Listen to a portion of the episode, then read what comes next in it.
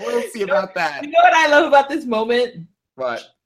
Being trapped between both of you, both of your pushiness. I love it. Yes, yes, it's gonna be great. It's gonna be very great. I make the rules. This is not your Really? shitty tennis podcast. oh my god, it's such an asshole.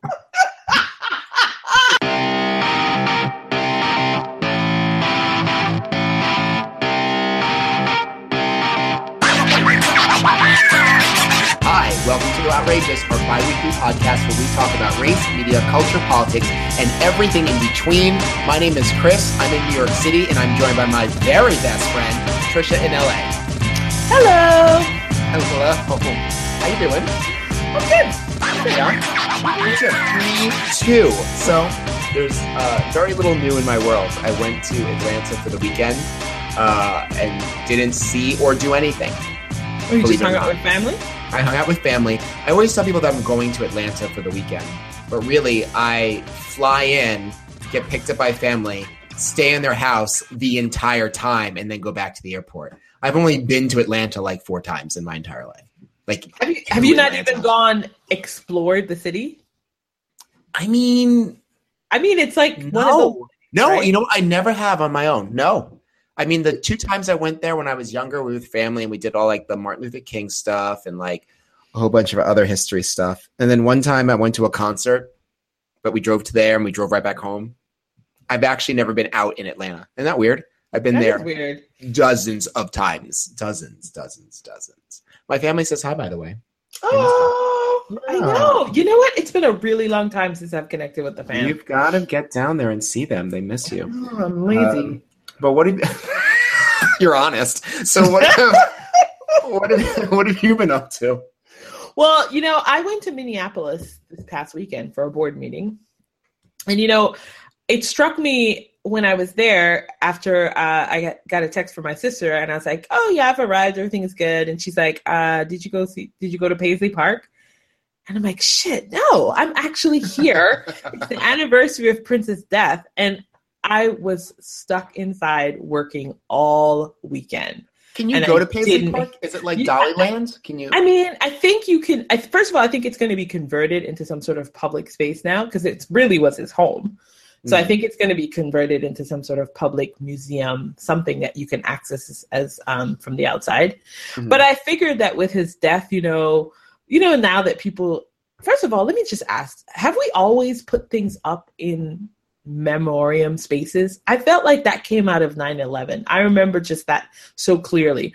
But I figured with his death, people were putting up flowers or like signs or different kidding things. me? Like they they people are still laying roses. Uh, like oh god, here we go. Look, everyone. I don't know anything about the Beatles, and I don't want to know. Okay, Mhm. so just everyone relax. that part in Central Park that has Yeah. something to do with John Yeah. Lennon or something. yeah, the Imagine. Yeah, yeah. whatever. I, was he killed there, or it's just it just says Imagine and people just whatever? What? I honestly don't know. I don't there's know. Like a, there's like a garden there, and then um, you know, there's like a, a little sign on the ground that says "Imagine," and people. yeah, people leave there, shit yeah. there all the time. I don't know if I don't think in memoria memoria memo, me- me- okay, it's like I'm rapping. I don't think memorials started with 9/11. I think I don't think they started with 9/11, but I but I think that obviously they didn't start because I think people felt comfortably going into like um, you know cemeteries and leaving things. But Yeah. I think the in the insertion of memoriams in public spaces, I think that's somewhat new. Do you know what I mean? Like where it's just you know there used to be like designated spaces like a funeral home or this or that, but now I feel like people just kind of like I, I just see them everywhere. That, I, I remember being struck by that at 9 11. You know, people were leaving post it notes at different spaces all over the city. Remember? Yeah. And it was just, I mean, So- because I mean, we Yeah. happen to be here. I don't know what's happening in other parts of the country, but I feel like you can walk around to like any public park and there'll be a statue of somebody. yeah, but you know what? People don't know? gather. People, well, anyway, I was just thinking, well, you know what? I was like, well, people seem to really feel the need to converge on spaces and do things there. And I Mhm. was hoping that I would be able to get myself there, but I really didn't. And I'm so annoyed by it. So but I think you would go there and cry or something. No, you know what it is? I mean, it's more about, you know, it's so funny. It's both about the person and about being in communion with others, isn't it? to be to to to admit that we share something. I think it's because we we're so separated from each other that anytime we have moments where we can come together and go, "You cared about Prince too, I did too," and we can sort of look in sympathy at each other. I remember when I was traveling abroad and Michael Jackson died. Yes, I remember that. And I I like had to go into the city to find some place where people were gathering. So I, I think I went to Trafalgar Square and people were there and they were talking about him. And then I went by, they just so happened to have been like a musical about him. And I went to that site and, you know, people were had gathered there. So I just, I don't know, you know, I mean, there's just like this call when things go badly for you to go find a public space. You just need a place to grieve publicly. To grieve together. Uh, On the day Michael Jackson died, you called me and you're like, "What's happening over there?" I did, you know, I felt so. You know what? I felt so disconnected. Yeah. Like I, I, I, I was like, what the fuck? I was like, I didn't want to be in the UK when Michael Jackson was dead because, like, of course they connected with him, but he was American. You know what I mean? And I was like, and I wanted to be in America. yeah. I was I was thinking about Michael Jackson's death the other day because I had passed the park that I happened to be in when I found out, and it was totally creepy when it happened because I'm, I'm sitting in the park and everybody's cell phone went off at the same time. Oh, I'll never forget. I'll never that. forget it. I'll never forget that. It was the creepiest thing. Like it was, a, and it was a nice day here in New York that day. Uh, everyone I was looking at reached into their pocket, their pocketbook, to pull out a phone at the same time. I'll never forget. It was so weird looking. It was like a movie. I cracked open my flip phone because that's what I had back then. Flip phone, Razr. What? What? Oh my god, I love my red Razr. I had a red Razr. That was so great. I love that phone. I feel like we're always talking about. Remember when we're already old, but I know I remember the days of like plugging my phone in once and then just rolling with it for like two full days before I plugged it in again. I'd be like, BlackBerry, what, what? Uh, nowadays, I've got, as soon as I unplug it, it's like a countdown clock. I got like five hours until I've got to get my next hit off the nearest plug. I know. You know what's so funny? I, I was walking down the street. I was crossing the street today, and I thought these two people were together. I don't know why they were both looking down at their phones, but they were walking comp. They were walking fairly closely together, and then all of a sudden, they, you know, I got to the light and one went like this, split to the left, split to the right, and they both continued looking down at their phone. And I was like, why did I assume they were together? And it would have seemed inappropriate to me for them to actually be together because they both weren't talking to each other. But I'm so comfortable with that now. I'm comfortable with seeing people's the top of people's heads as they mosey through the world. It's kind of crazy how comfortable we've gotten with that. My headphones broke today. Um, yeah. They're completely busted. Mm. So I couldn't listen to music. I'm sitting on the train. I'm looking around, and it, it dawned on me that that's how I used to pick up guys on the subway, like looking around, making eye contact. But it's no longer possible. No so, one is looking around. No, everybody's looking at something yeah, else. it's uh, it's astounding, really. No one is looking around. Which I mean, I, I don't want to be that guy, but I'm like, you might want to look around your surroundings. You know, a lot of shit's happening in the New York subway, like that crazy woman who threw crickets on everybody. Um, oh, what? Yeah, that was a couple months ago. It's just. But you know what? I'm I'm also I'm actually always slightly um I'm I'm one to pay attention to my phones, but not when I'm on public transport. You know how you said that we adjusted to something? Do you think we could unadjust to it? Do you think there could be like a moment where we're suddenly like not glued to our phones? Could we go back? Um, or not not um, not go back, but maybe go even in a different direction? You know, that's a great question. And I'm going to bring in our special guest so we can discuss that question. I think that would be great. So, caller, are you there? Yes, I am here. Yes, uh, everyone, please welcome Cordell to the Outrageous Podcast. And the all ten of you, as you have. Every, as yes, our tens of listeners. Oh my god, why do you come in like that? He came in so very harsh. Negative, very negative. I and, and let me just say, let me just say, I am one of those ten, and I'm always been one of those ten. you So, have always been. Our, you are a very loyal Yeah. listener, and He we appreciate it. And I so comment let's see. below, and I comment below. You do Yeah, come man, and that's it. let's see if your guest hosting is better than Jessica's. Uh, Oh, sh- Jessica, who refused to reappear on the podcast, uh, as she stated at the end of the last podcast, that she wasn't sure how she felt about it. So, Jessica, Let me just, let me just put down my baby here. My edges might be snatched, so let me. I'm ready. I'm ready. I'm ready. All right, so we're just going to throw you right in the middle. Uh, uh, Trisha and I were just talking about how everyone's on their cell phones nowadays, and mm-hmm. we I Trisha like, had asked the question because I was saying how like you get on the train, everyone's looking at their phones, right? Nobody's making eye, eye contact, no one's looking around. And Trisha had asked, is there going to be a moment in time where we get back to actually interacting with people, maybe not talking to them, but looking at each other on the train? Like, will we break the curse of the phone? What do you think? Can we ever move backwards or no? No, because I think um well we never really looked at each other when we didn't have phones. I would say New York City there had to be a spectacular something spectacular, spectacular happening on the train for us to even engage with anyone there. We just sort of like stay in our Well- zone in our safe space.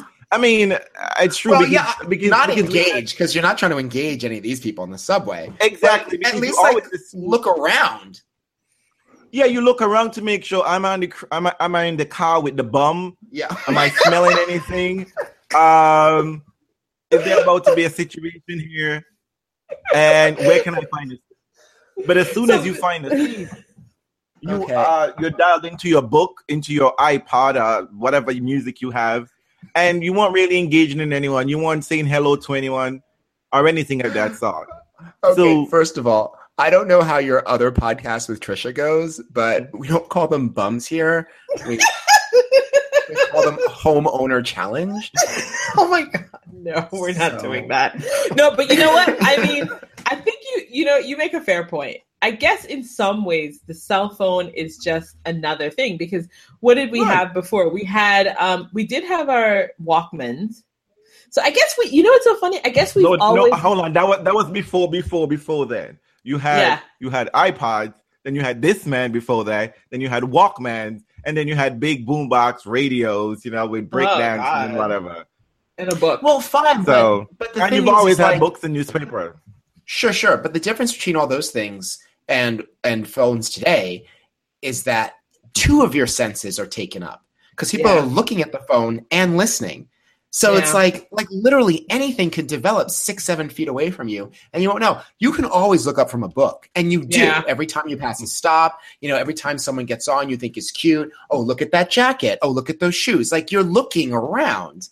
But yeah. that just never happens. Like, and I, I'll be the first to say I'm guilty of it. I will get on the train at 59th Street and end up all the way down at Brooklyn Bridge, and I never looked up once. Like, I get in, sat down, I count the stops, and I get up and go. And I, I couldn't tell you. Like, That's I've had so people. scary sounding. It's though. terrifying, really, when you think about it. It's really I mean- terrifying. But yes and no. I mean, I hear all that, but you have to understand also a lot of people are sitting there waiting for a moment to happen on the train that they can record. So their senses are very much alert. They're just waiting for a quote unquote situation to happen.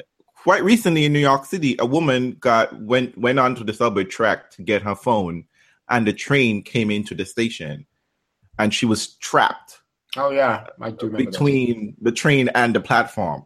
There is no spaces, so she was literally cut in half, Oh. and her body is in shock that she doesn't really necessarily register the pain. That people are recalling the entire incident. So she died, So- right? Died, I mean, yeah, she died. Trisha. Well, I was just trying to figure it out. I mean, I mean, she was cut in half. She was oh cut my in half. God. So like I said, all, so all everyone to, all is to save her phone, right? Oh. Look, to I'll- save her phone. Let me Right. tell you this. I'm just gonna I'm just gonna be real right now. My eight hundred dollar phone falls onto the tracks. I'm getting it. It's eight hundred motherfucking dollars. uh, is your life worth just that little? Um, I'll be no. okay. You call someone and they go get it for you. No, they don't. They don't. That's a lie. They will not get it. That is not their priority. If you call them, they don't give a shit. Plus, I mean, look, I'm just saying. Well, wait. Check the time, see when the next train is coming in, and then go get it. If it's I'm not doing it. I'm not doing it. I'm telling you that right now. a lot of stations have countdown clocks now. I just be like, okay, well, I have four minutes to work this out. Oh my god, I wouldn't like risk it. I wouldn't risk it. Well, you know what's so funny? Most people who get down there don't have to worry about coming back up. Yeah, that's dark. That's it's dark, dark, but that's true. God damn you too. Wow. Well, let's just say they never lived to regret it. Oh, oh man.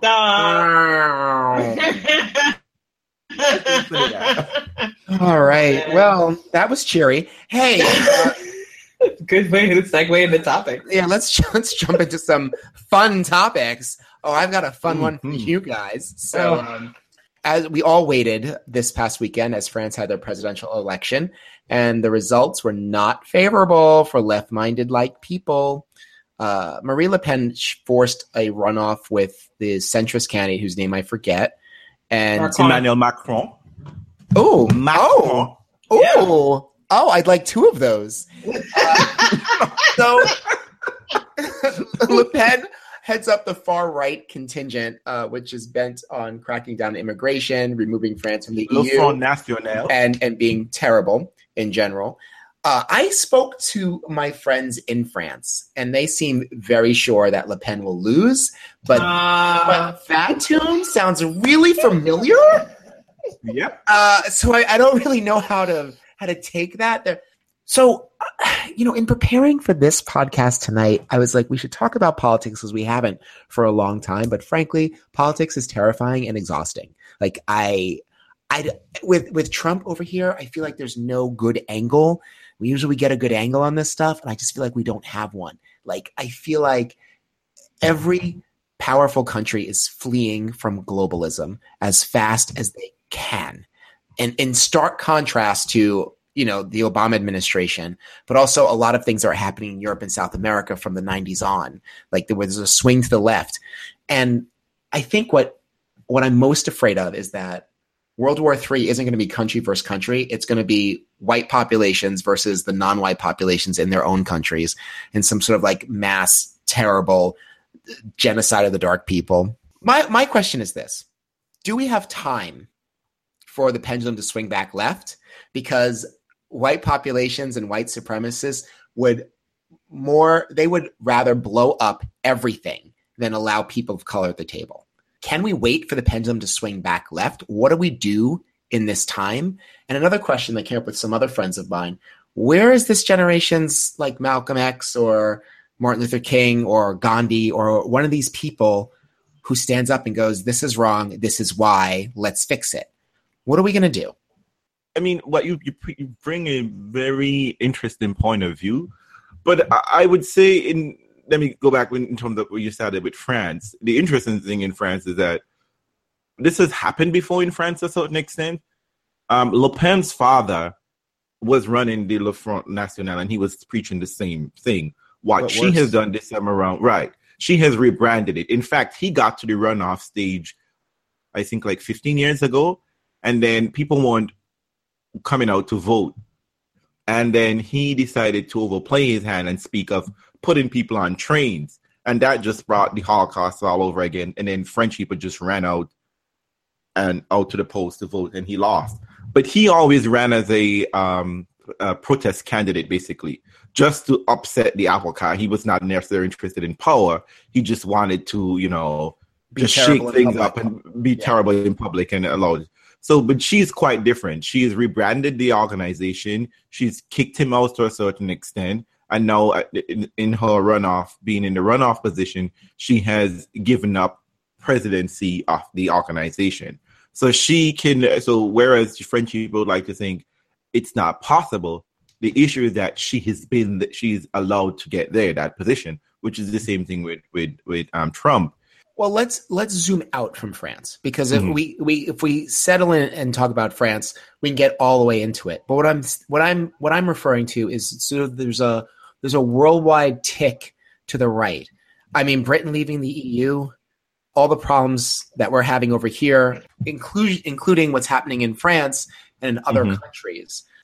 Trisha had this. How do we fix it? too? How, not how do we fix it, but where are we? Where do we look for something to sort of be the opposition? Because I don't see a lot of opposition to these ideas and these changes in politics. I think part of the challenge here is that I think the, the overt racism actually gets in the way Of? of of of opportunities for um, opposition.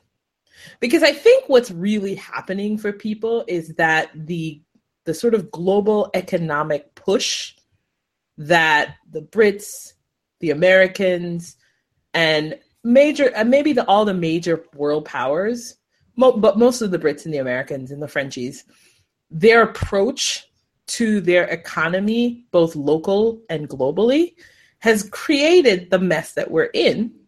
And rather than people look to the policies and the um, and the people who really got us in this mess, we're looking to the wrong source. So what I feel like these people have succeeded in doing is making us look towards immigrants, look towards the poor, look towards the brown as the reason for the mess that we're in as a scapegoat, failing to see that we're all in the same place except for the one percenters.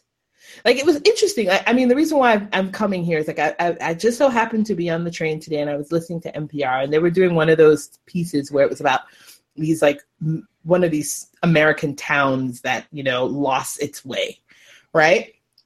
What I love, first and foremost, what I loved about the piece was they waited all the way to the end to remark on the fact that the town was um, overwhelmingly white, and that back in its heyday, the mayor and the sheriff were KKK men, but nonetheless, you know.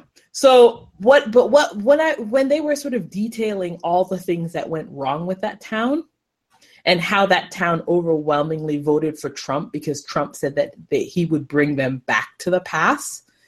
And the whole time I'm listening, I'm like, but Trump and all and his ilk and the people who sort of like preyed on the financialization of everything, they're the reasons why you're here. So for my mind, I feel like we, I feel like most of the people, like the people who voted for Brexit, probably the people who are pissed off in in France now, they're not identifying the real causes of their um, disenchantment and the problems of the world. They're, they're scapegoating brown people and not seeing that no, this was the moneyed class that got us here.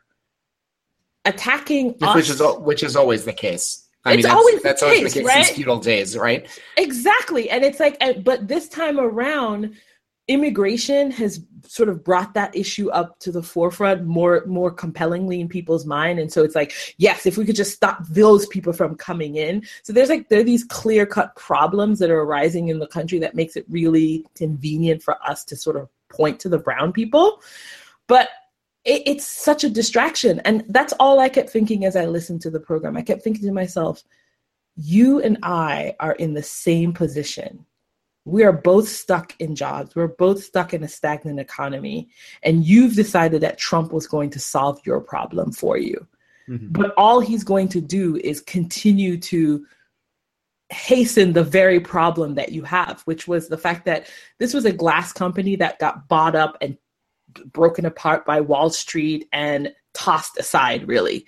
And so the company completely underemployed the town. The town went from 5,000 people being employed to 900 people being employed. Shit. You know, and so and and actually the town was made essentially of that company. It was the center of everything. It was the center of civic life. It was the center of everything. And with the gutting of this company, everything went out of that town.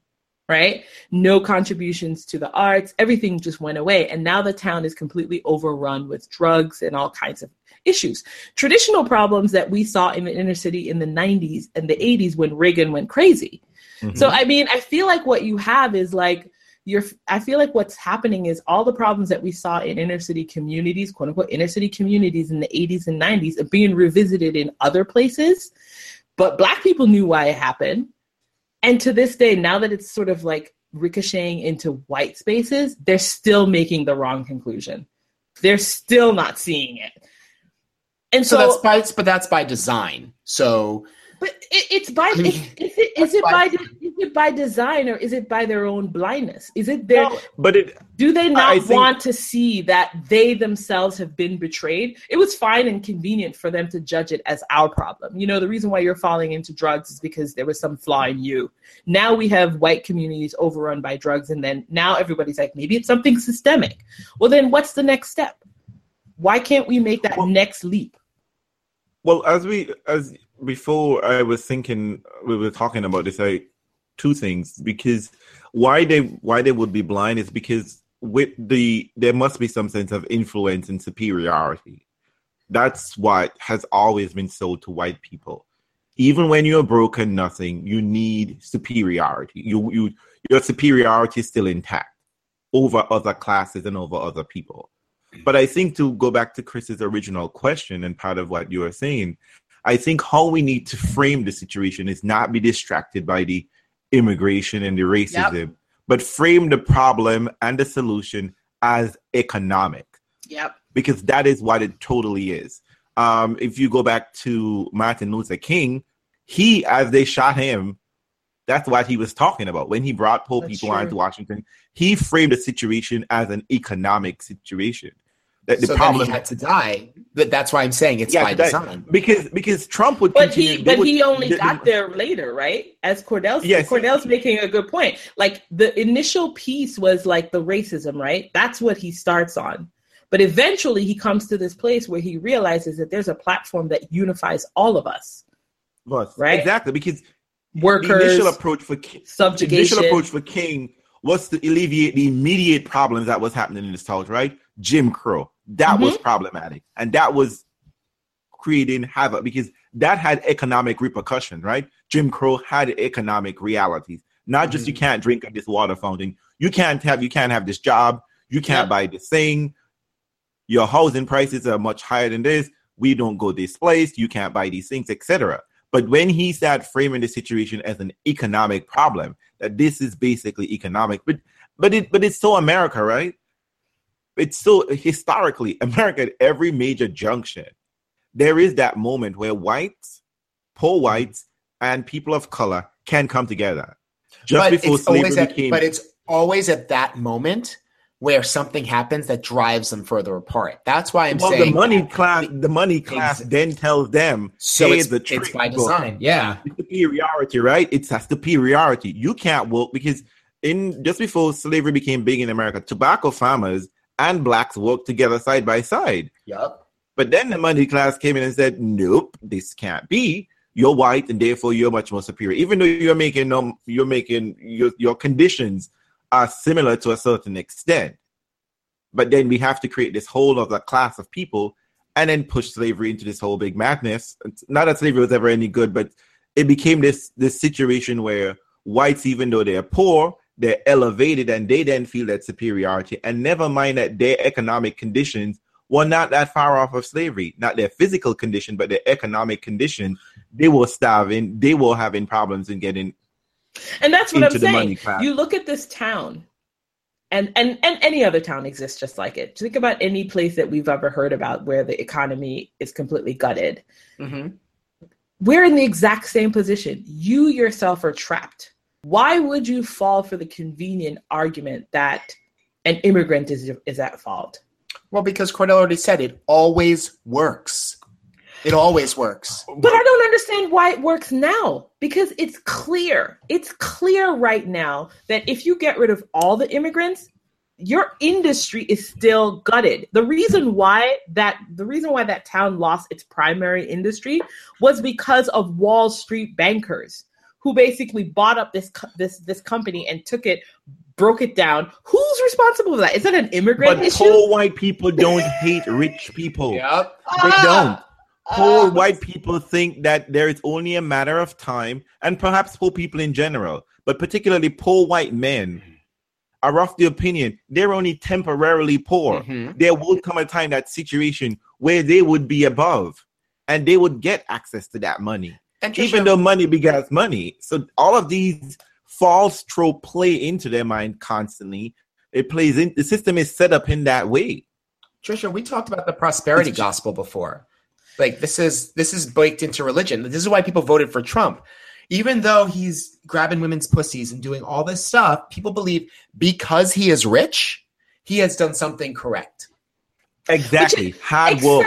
Except- Not even just hard work, but he's done something morally correct. Yeah, but gifted with billions of dollars. But you see, this is what see. Then I think about the French thing, and I think about all the question you're asking, and even Brexit. Right? Mhm. There are policies and government officials and people who set this all in motion. You know what I mean? So there, that if people set it in motion, other people can unset it. But I feel like at this point in time, we have gotten to the point where people don't actually recognize that their government has a responsibility to them Mhm. to craft laws and craft um, policies that will be beneficial to you as a group of people. We we now have believed. I don't know. I don't. I don't understand how we've gotten so far from that because now there's such a like a general cynicism towards the role of government. Period. But realistically, government action is the only. It's the only engine we have as groups of people. What else do we have? Like even in a protest, that's what we do. Like Money. even, but no, but That's even we have. but even with Martin Luther King, what was he attempting to do? Change policy, change laws, impress upon people the role government has to have in their lives. Like, if we don't have that, what do we have? And so, to my mind, what's really scary about this period is that the engine and the thing that we have in play to change our lives, we've made people cynical about. Yes. Well, Wow. I mean, not to get back into French, but this is almost like we're asking a similar situation that happened in the French Revolution, basically, right? Who gets to control the manner? Is it the people under having a proper government, or is it some ancient regime that's there? Yeah. Now, what is happening uh, in, right now is that the money class always wants to restrict the government, right? Because the government put restricts them Yes. and they feel since they're in their mind we're the smarter ones we're the one with the money we're the ones controlling the situation but in our society we still don't give proper reverence to the laborers to the ordinary man we, we constantly see the ordinary man as a cog in the wheel Yep. and not necessarily the actual wheel in Yeah. fact when it should be that the Mm. money class is the cog in the wheel you can't do anything without the people Mm-hmm. So we have this situation You're starting to sound like a little bit of a Marxist. I like this. Where are you going? No, I mean, like, I don't. I mean, like, I, I agree. I agree with Andre in here. It, it is the government responsibility. We need government to safeguard our rights. We need government to basically set up social policies that would benefit us all. Because the way in which, without government, clearly, as we, as we restrict the role of government and as we restrict these social policies, we're left out in the dark as an individual, and we cannot make it on our own. Okay. we just cannot. This, and see, this is that's what's where this we're is- going to end up, though. and Do this is what what I mean? terrifies me about this Right. point. Like this period is very scary because of what you said, Trisha. Right? King and activists in the past have been trying to force the government to act correctly, have people put their faith in not only in the current government, but that government could get better. But for the past 10 years in American government, there have been lawmakers and quote unquote politicians moving towards the, of making sure making sure the government does nothing Yeah. making sure that nothing occurs. And now this period with Trump, Trump worked very hard to have people doubt the legitimacy of our elections and our democratic process. Yep. And with his constant assault on facts and bringing up strange conspiracy theories and just just saying things out loud that don't make sense as it were he's attacking the very foundation of the only thing we have to make people's lives better But So why? while- but why he's doing this is because there is so much money to be made in this void, in the void of a proper Absolutely. structured government. So, we're so looking don't- we're looking at a return to feudalism. That's what it is. It's like it's keeping everyone dumb and docile. And the idea that you have to just work until you die, there'll be no escape from it. And there's no one to appeal to except for these moneyed classes. It's it sounds like a crazy pipe dream, but I've been I've been jumping up and down. I've been being the Cassandra, shouting at people. You have no idea how close our way of life is to ending. We're Well, right I on the razor's edge here. Well, I mean, see, this is the thing. This is why I don't, and I think this is why now I understand when Barack Obama gave his closing speech before he left office. And he was trying to remind people that this is a real threat to our democracy. Not just because, you know, Trump seems like a totalitarian or any of that necessarily, but because what he's done is actively moved us to a place where we are cynical about every aspect of the thing that protects us. It's, and that's exactly what's going on in France, right? People are like, "Oh, they're people are looking to the anti-establishment." What is the establishment if not the government? So this notion then that you have to be anti, the government is a reflection of us as a group. That is the social contract that we have. The Constitution mm-hmm. is the is like the most concrete representation of the social contract that we have together as a group. And because you've had some poor politicians and people who are manipulative or done all kinds of things, it doesn't mean that we throw that thing entirely out. And what Trump and his ilk and everyone else has succeeded in doing is really convincing people to get rid of or to basically dismiss the very protection that they have. So by by Trump saying, well, less and less and less and less government, you're right, Cordell. The reality is less and less government means f- more more and more freedom for the moneyed class to do whatever the hell you want. What they want to do. And, and what's interesting is people have bought into that because they've decided that their only role in the the world is a worker. Like I, I'm just doing this for jobs. That's what they allowed themselves to believe. Like they traded in on all sorts of principles and ideologies, supposedly, if you if you want to believe that rhetoric, that it wasn't the racism, it was the promise of jobs. So then your your remark, Chris, about feudalism then arises because then it's like, well, you just wanted this so that Trump can guarantee you a job. And if he's in, in coal, if, you know what I mean? Like, exactly. and, if, and if he was just going to offer you a job, then it was okay for you to trade a job for all the other rights that that comes with exactly having a functioning so you, government. Like exactly. I don't even understand that. So you, you get that job, and meanwhile you don't try to get a job in cold, mind you, yeah. in bloody cold. but you don't try to guarantee that you're gonna get actual health care to deal with yeah. the black lung that you know you will get after you have coal. So exactly. I mean that, that that's that so that's why I feel like the equation is so wrong. The equation that have has been proposed to people is faulty. I'm going to ask the big question, and you guys are going to solve all the problems. Ready? Mm. Easy, got it. Here Easy. we are. Here we are again. We we end up here. We've been coming back to this space for hundreds of years, right? Where the money class has created this sort of class war, race war, religious war, whatever they need to do to stay into power, right? The entire world is under the sway, and like I said, we are very close to our way of life ending uh, Occupy Wall Street tried very hard to ring that bell to let people know listen, this is about money. It's always been about money. And there's far more of us than there are of them. Years before Occupy Wall Street, Howard Zinn, in the last yep. chapter of his book, predicted Occupy Wall Street and this current moment. And he's the one who said that at some point, the 99%, which is what he said in his book, the 99% will realize that they are the keepers of this jail and they can let themselves out at any time. We all, we've known this. We've always known this. So what do we do now? Where do we go?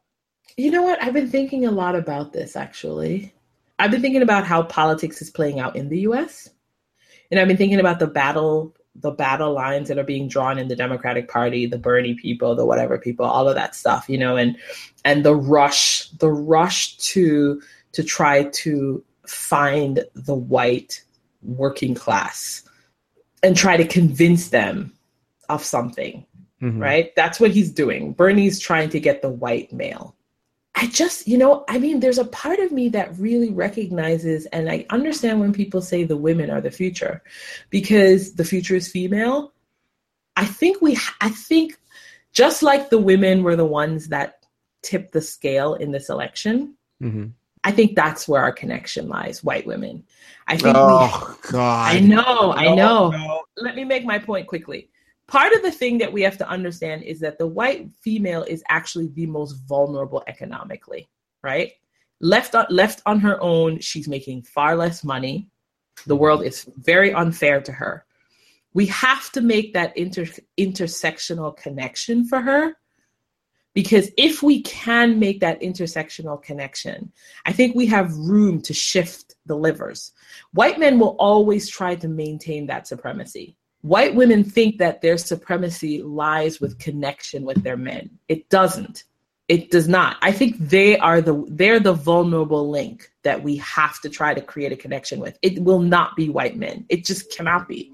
Um, historically, white women have thrown us under the bus, Mm-hmm. back up, gone But back over, That's and burned true. our house down, got out of the and bus. Make, got out, burn a Comes house down, call nine one one. one the back of our neck. I know, but but not white men, right? We've never even had a chance to engage white men. They But- don't even. But look. you are right. You are right. And interesting enough, white women have the power to vote because of black men. Frederick Yeah, Douglass. men, Google it, yeah. people. Google it. But I would say you make a convincing, sober argument. I agree. But I would add to that, we, as you point, you, we, I think, Occupy Wall Street, yes, that step, and it all has to be gradual step, right? It can't be, it wouldn't necessarily be a big explosion, but I think we do have to go back to that argument. We have to bring home the point that everything, racism, slavery, these things were all built on economic principles. yeah. These things were not just built out of a vacuum because, oh, I see a black man, I hate him. That was just the tool used to drive it home and to keep it as it is.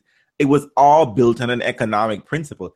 Slavery as it exists then only ended because of economics. It started because of economics and it ended because of economics, not humanitarian reasons. Be like, oh my God, we have been pained by the, the, the- the horrors of slavery, and then you enacted Jim Crow law soon after. So we have to frame constantly frame this problem within an economic um, equation and not get sidetracked by the racist rhetoric because I think people just like to highlight, oh, it's been reported as being racist.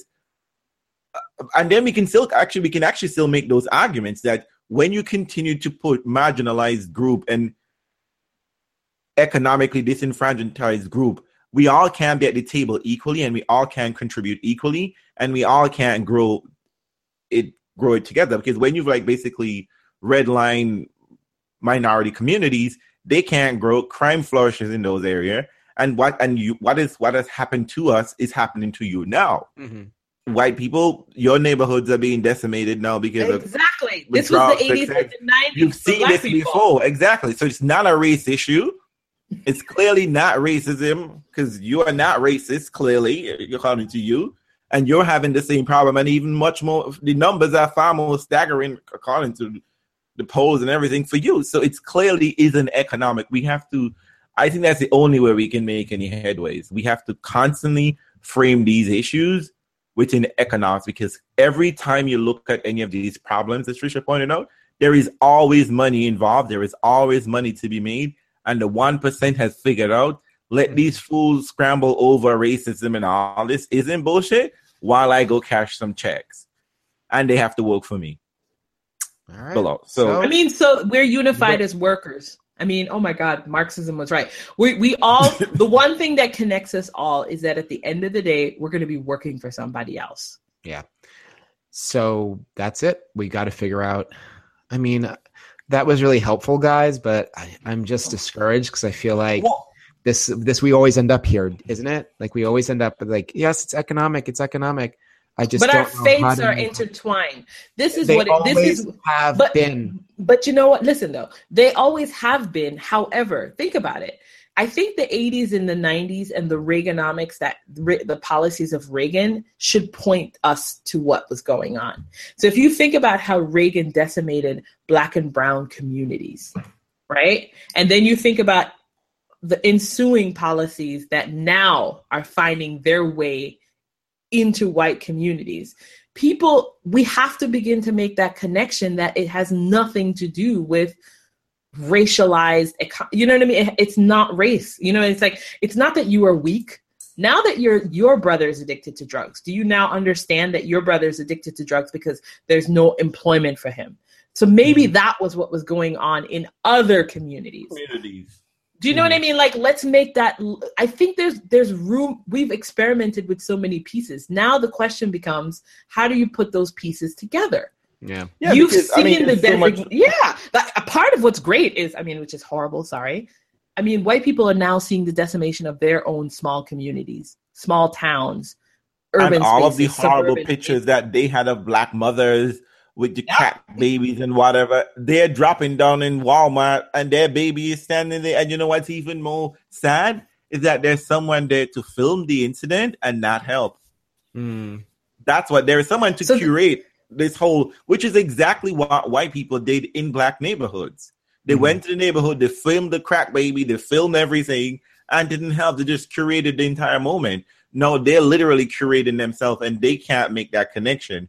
Because actually, they don't want to make that connection because to make the actual connection to the economics would change their ways. But um, interesting that you should say in one of the Scandinavian countries, I don't know which one, it might be Sweden or Norway, but they're experimenting with giving every citizen a set amount of money Basic every income. month, Yep. basic Universal income, basic income. and see how that works. I don't know. I think they're doing it on a small scale and then see how that would work out. And You know, this is I mean, this is where racism takes root, right? When it devastates us, you think it's about something internal to us. Now that you are being devastated, you might want to extrapolate that it's a systemic issue. And I think that's my pro- I mean that's really in some ways that was probably the tension with Bernie. Do you know what I mean? That's what that's my problem with the post election haze that we're in now where that fight between Bernie and the other is happening and Bernie's still trying to chase the white male and he's now trying to compromise on women's rights. I'm like, "No! Come back." You know, but um, but you know what? Maybe if he takes that position, he'll agitate enough women that we will maybe be able to see this class of women recognize that there's a continuity between black, white, brown women. And maybe we might be able to see that connection happen there around women's rights, around reproductive rights. Maybe that's the platform on which we might be able to come together and see some movement. We've got to find a know. I common mean- strain, right? We have to. We have to. I mean, uh, I'm I'm a, I'm still queasy about white women as a whole being at the front of this organization. No, not They front. to- they just have no. to be part of, not front. There's no front here. I, at- I oh. think I think they have to earn their place in there. They have to tr- prove themselves to be trustworthy. Because I, I think that every time we make any successful gain happen, they're gonna run back to the white man and fuck us over.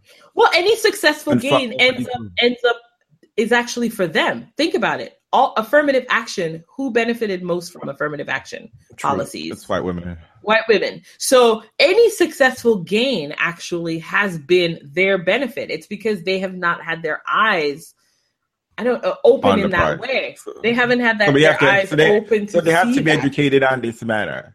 Well, I mean, Okay. Oh, good luck there. You know, I don't listen, know. whiteness is a hell of a drug.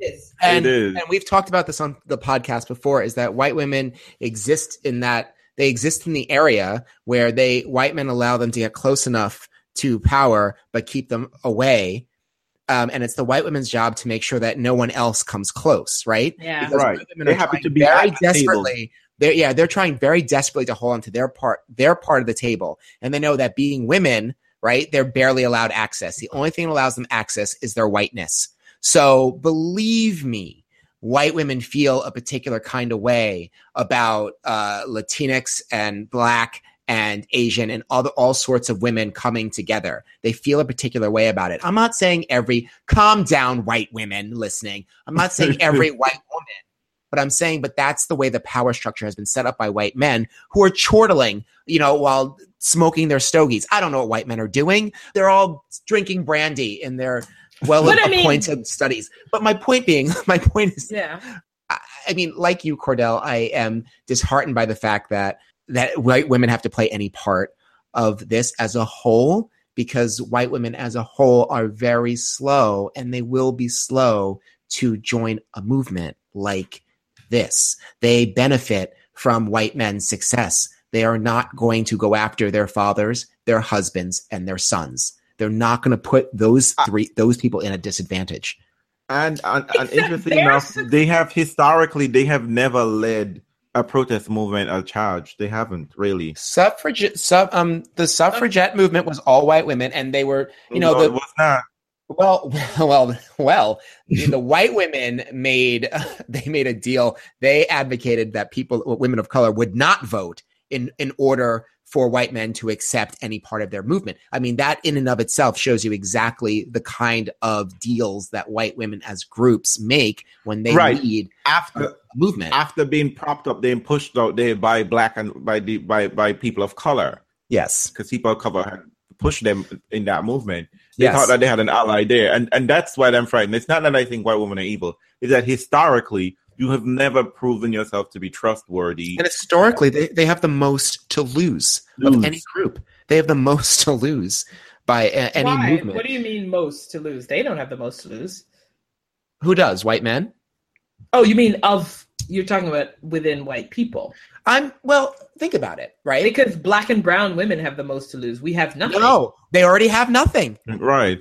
I mean, in an illusion of power, you're right. In the illusory world where they imagine they have some sort of power, which their men are willing to take and and and, and take back from them any moment. before them. Yeah, but I mean, but if you want real power, but I mean, this is why I think it's really interesting that the battle, like one of the battle lines right now, is reproductive rights.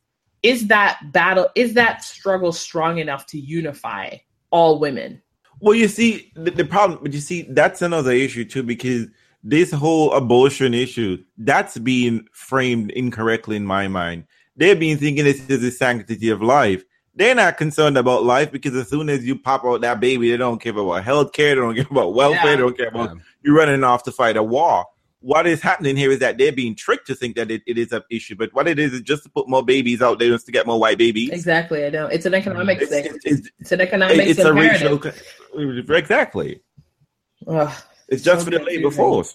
So again, we, we go back to we have to frame this situation in an economic uh, um, um, Okay, framework. forget white women. Maybe let's make it about workers. It's poor white people. It's it's gonna be it's gonna be the lower middle and the middle class.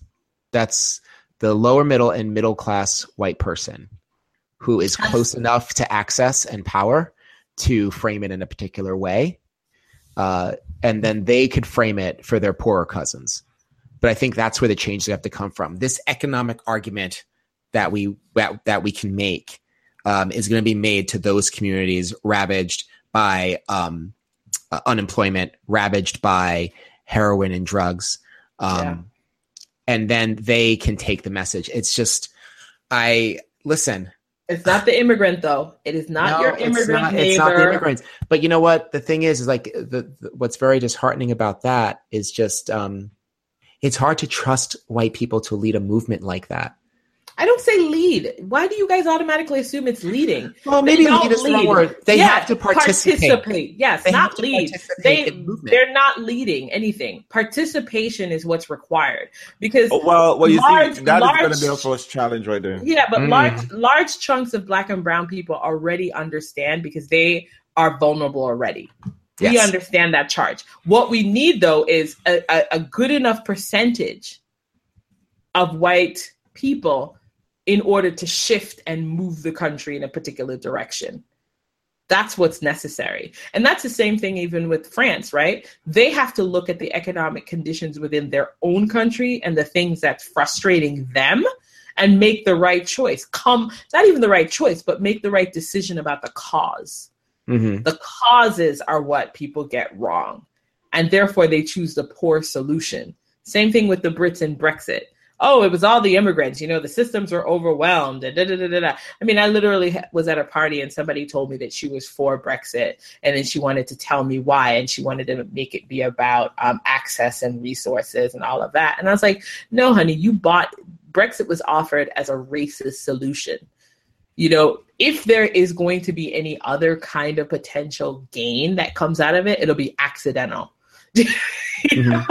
Well, And it's the same I mean- thing with Le Pen. Like that's a racist solution that she's offering for things that are real and fundamental that that go way beyond immigration. but I mean, as we're saying all of this, I just I just find the irony of this situation so hilarious because um as you two Jamaicans would appreciate, um there's a Jamaican poet Louise Bennett and she has a poem called Colonization in Reverse. Yeah. And this is particularly what's happening here. That I think a lot of these countries, Great Britain, France, and America, they have to reckon with the fact that historically what is happening to them is that Mhm. is what you have done to the globe. You Yeah. have gone out and globally done this. These people are here not because something intuitive and something magical is here. These people are here because of your policies, your Mhm. policies that you have set in place hundreds of years ago. hmm So if you want this to be fixed, you basically have you did this to this country for economic enrichment. You have to fix the situation in an economic solution, and in fact, it, stop fucking over these countries and then give these people back what belongs to them. They're coming for what is they're coming for payment, and they're not even asking for the whole big shebang. They're just asking for Work. basic rights, work. Yeah. yeah. Oh, They're not even coming for your thrones. They're not even coming for your kingdom. They're asking they for just rights. want health care. Just give them Exactly. health care. And They want a job. Oh mercy! They want jobs. Well, Oh, but Oof. no. All right, this was a, this was a lot. well, that was it was a lot. It was it was almost too much. Uh, oh boy, now I'm depressed. Oh, I'm gosh. not- I just have to say, I feel like we talked and went all the way around. I mean, I feel like we touched all the parts of the elephant that we already knew were there. Yep, of course we did. But we but the one thing we knew though, Chris, and the thing that we realized was that racism, sexism, and all the other isms, they were symptom of something deeper. Right? They're symptomatic of deeper issues, but those are cosmetics. Like those are the th- those are the Exactly. means means that people use to get you to collude in a system that's about taking more and more away from you. Mm-hmm. So you as a woman that buys into this argument that this world is constructed in a certain way, you've co- you've participated in the loss of your own power. As I as you see with these women that anyone that colluded with Trump, you participated in the loss of more and more power for you as a woman. Same thing with people of color.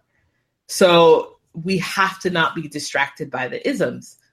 We have to recognize yes, the isms are part of the society, but they're being manipulated Mm-hmm. to get us all to agree to an economic state where we're essentially going to be enslaved.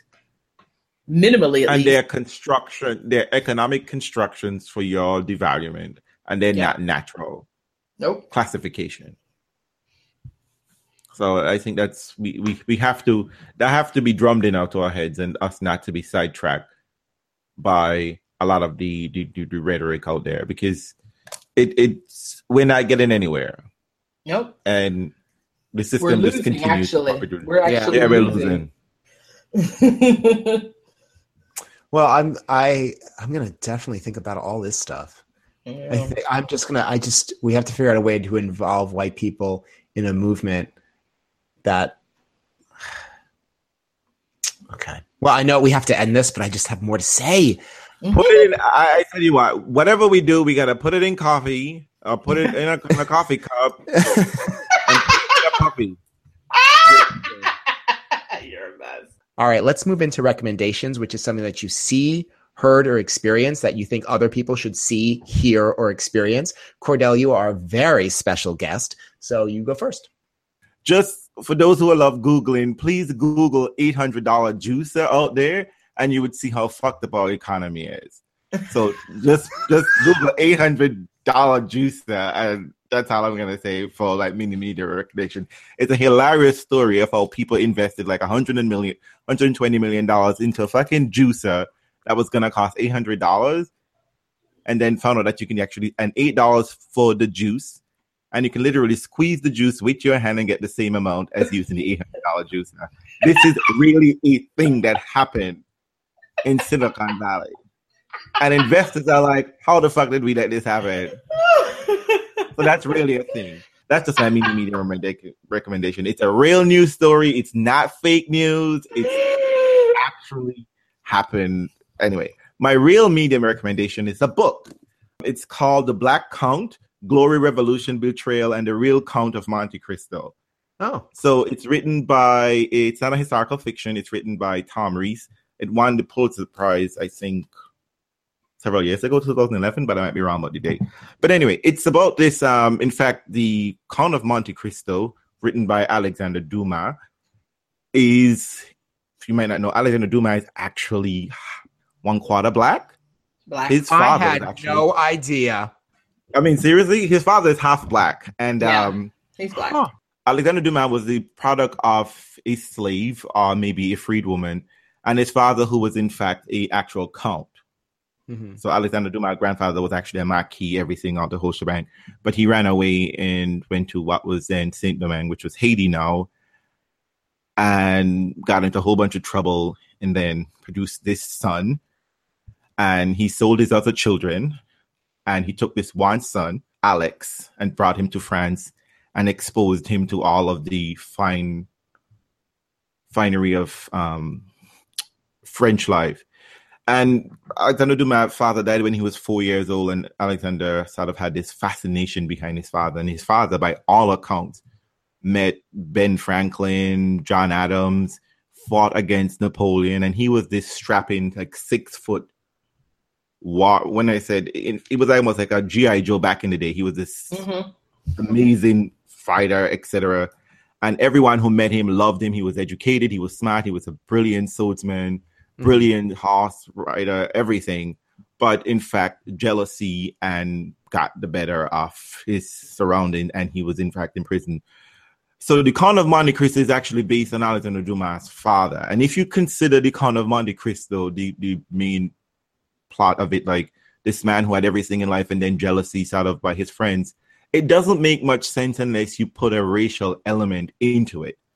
Because why else would you try to betray your your white counterpart just because of the woman you want, of the woman in riches? It just wouldn't necessarily. It just sort of doesn't sort of a very awkward plot. Like if you add a racial element to it, it makes far more sense as to why it's sort of this irrational hatred to this other man. But it's a brilliant um, thing about this whole gentleman's life, and in fact, um, Alexander Dumas, his counterpart when he was writing, like um, Balzac, referred to Alexander Dumas as being part black, as to why he doesn't think his writing suck. He thinks his writing sucks. So it's a brilliant read. I would recommend it. And interesting, you know, that the Count of Monte Cristo was actually black. Okay, Trisha. Um, I have something that you can listen to, and I listened to it this week because I was playing catch up on all of my podcasts, and it was Mhm. so. It's called Real Tennis Fans. not that one, sorry. But I have to say, it was so fucking good. I mean, I was talking to somebody, and they said that they thought this um, writer, this reporter, was very much doing the work um, that Ta-Nehisi Coates is doing um, in, in terms of like she was his compatriot on the other side. You know, she reflected what the, the, the kind of forward thinking work that was done by a woman. And it is Nikole Hannah-Jones. She's a reporter. And I would recommend that you listen to the January 16th episode of um, NPR. And it's called the systematic, the systemic segregation of schools you will learn so much. It is about, I think it's traditionally like 40 minutes or so. It is so damn good. It is so damn good. Mhm. Um, she just really, and it would really key in nicely with this episode. She just really breaks down what happens in um, schools in the United States, and particularly in New York City. She talks about how schools are continue to be segregated and this time how they're voluntarily segregated it's really really it's a really fascinating history and i have to say she wrote a fantastic she's the one chris that wrote that piece about trying to decide whether where she was going to send her daughter i think i Oh, right, the Times piece. Yes, the Times piece that was brilliant. But this was um this was a follow up to the Times piece where they interviewed her and talked to her about her entire work around um, education reform. It's masterful. She just breaks it all down the history in a really compelling way. Highly recommend the listen. What's the name of the podcast? Fresh Um, Air. Fresh air, yes, it's fresh air. My recommendation is the documentary Strike a Pose, which I think came out two years ago. I just watched on Netflix the other day. So Ooh. it's about the seven young dancers that Madonna chose back in 1990 to appear in the video for Vogue, but then also go on her Blonde Ambition tour. And it it catches up with the men in that video 25 years later and interviews them about how being on tour with Madonna also being stars of the movie Truth or Dare, how that changed their life and the trajectory and their trajectory. And it was unexpectedly moving. I just had such a reaction to it. You know, I was 16 when that video came out, and it was just around the time when my life was changing. Like when uh, it was just around the time when I was getting comfortable in the fact that I am gay and I'm going to be gay. Like this isn't a phase. And uh, you know, Madonna for for me at that time was really important. And when that video came out, and all those dancers who are all people of color, and just being so fluid and open in their movements, and just I, I can't explain. Like it, it meant something to me back then. So catching up with these men uh, now, I didn't realize how moved and emotional I would become, and how connected I was to them as a gay man uh, of a certain age. And so they talk about their struggles, like all the struggles that you imagine what happens when you're 21 and touring the world and have your own fans and have access, access, access. And it was really great. If you if you like that video, if you like the men in that video, it's a great, great film. Anyone who's my age should absolutely watch it. But it, it's really fantastic. And I would say uh, most of them could still get it today. Just saying. I'm just saying. I mean, some of them kept extremely well. I always take your recommendations, except when it's for dentists, because I know that is not, that is hello, he no longer works here, so don't worry about any dentist recommendations. I know. No, but absolutely see strike a pose. I think I watched that video so many times. I have every flick of everyone's finger memorized. I, it burned into my brain as sort of like this super gay, super brown, super beautiful thing. Uh, and so, like, I would absolutely recommend seeing it, even if you are not old enough to remember the video and have an impact on you. watch not. Uh, shut up. Just shut up with that. please, please. Madonna, who? But even even even if you're not, like, watch the video on Vimeo or whatever, and then watch this movie because at the end of the day, it is about um, it's about six men in their late forty in their late forties. Um, trying to come to terms with being gay, trying to come to terms with Insta fame, which then goes away. It's an interesting story all on its own. See it. Strike a pose. Wow. Ooh. Wow. Yep. Powerful recommendation from a powerful guy.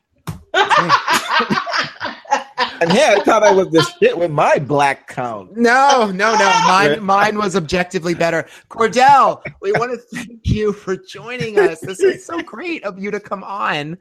Um, yes, I know. I am one of your biggest fans. You're one of the biggest fans. I think we have to have him back to talk about one of the topics that he really wanted to chat about. Yes, well, well no, we will we will no, we will have you back on, and and we will okay, we will talk cool. again. I know. Well, just because um, Trish, Trisha, Trisha, uh, I would I would give Trisha my um address for the check. You can call the check. Yeah, yeah, and then once she once she has your address, please uh, go out by your mailbox and wait. Uh, it will show up soon. Trisha, we All gotta right. get paid somewhere, right? Yeah. All right, everybody. Have a great night. Night. okay. Bye.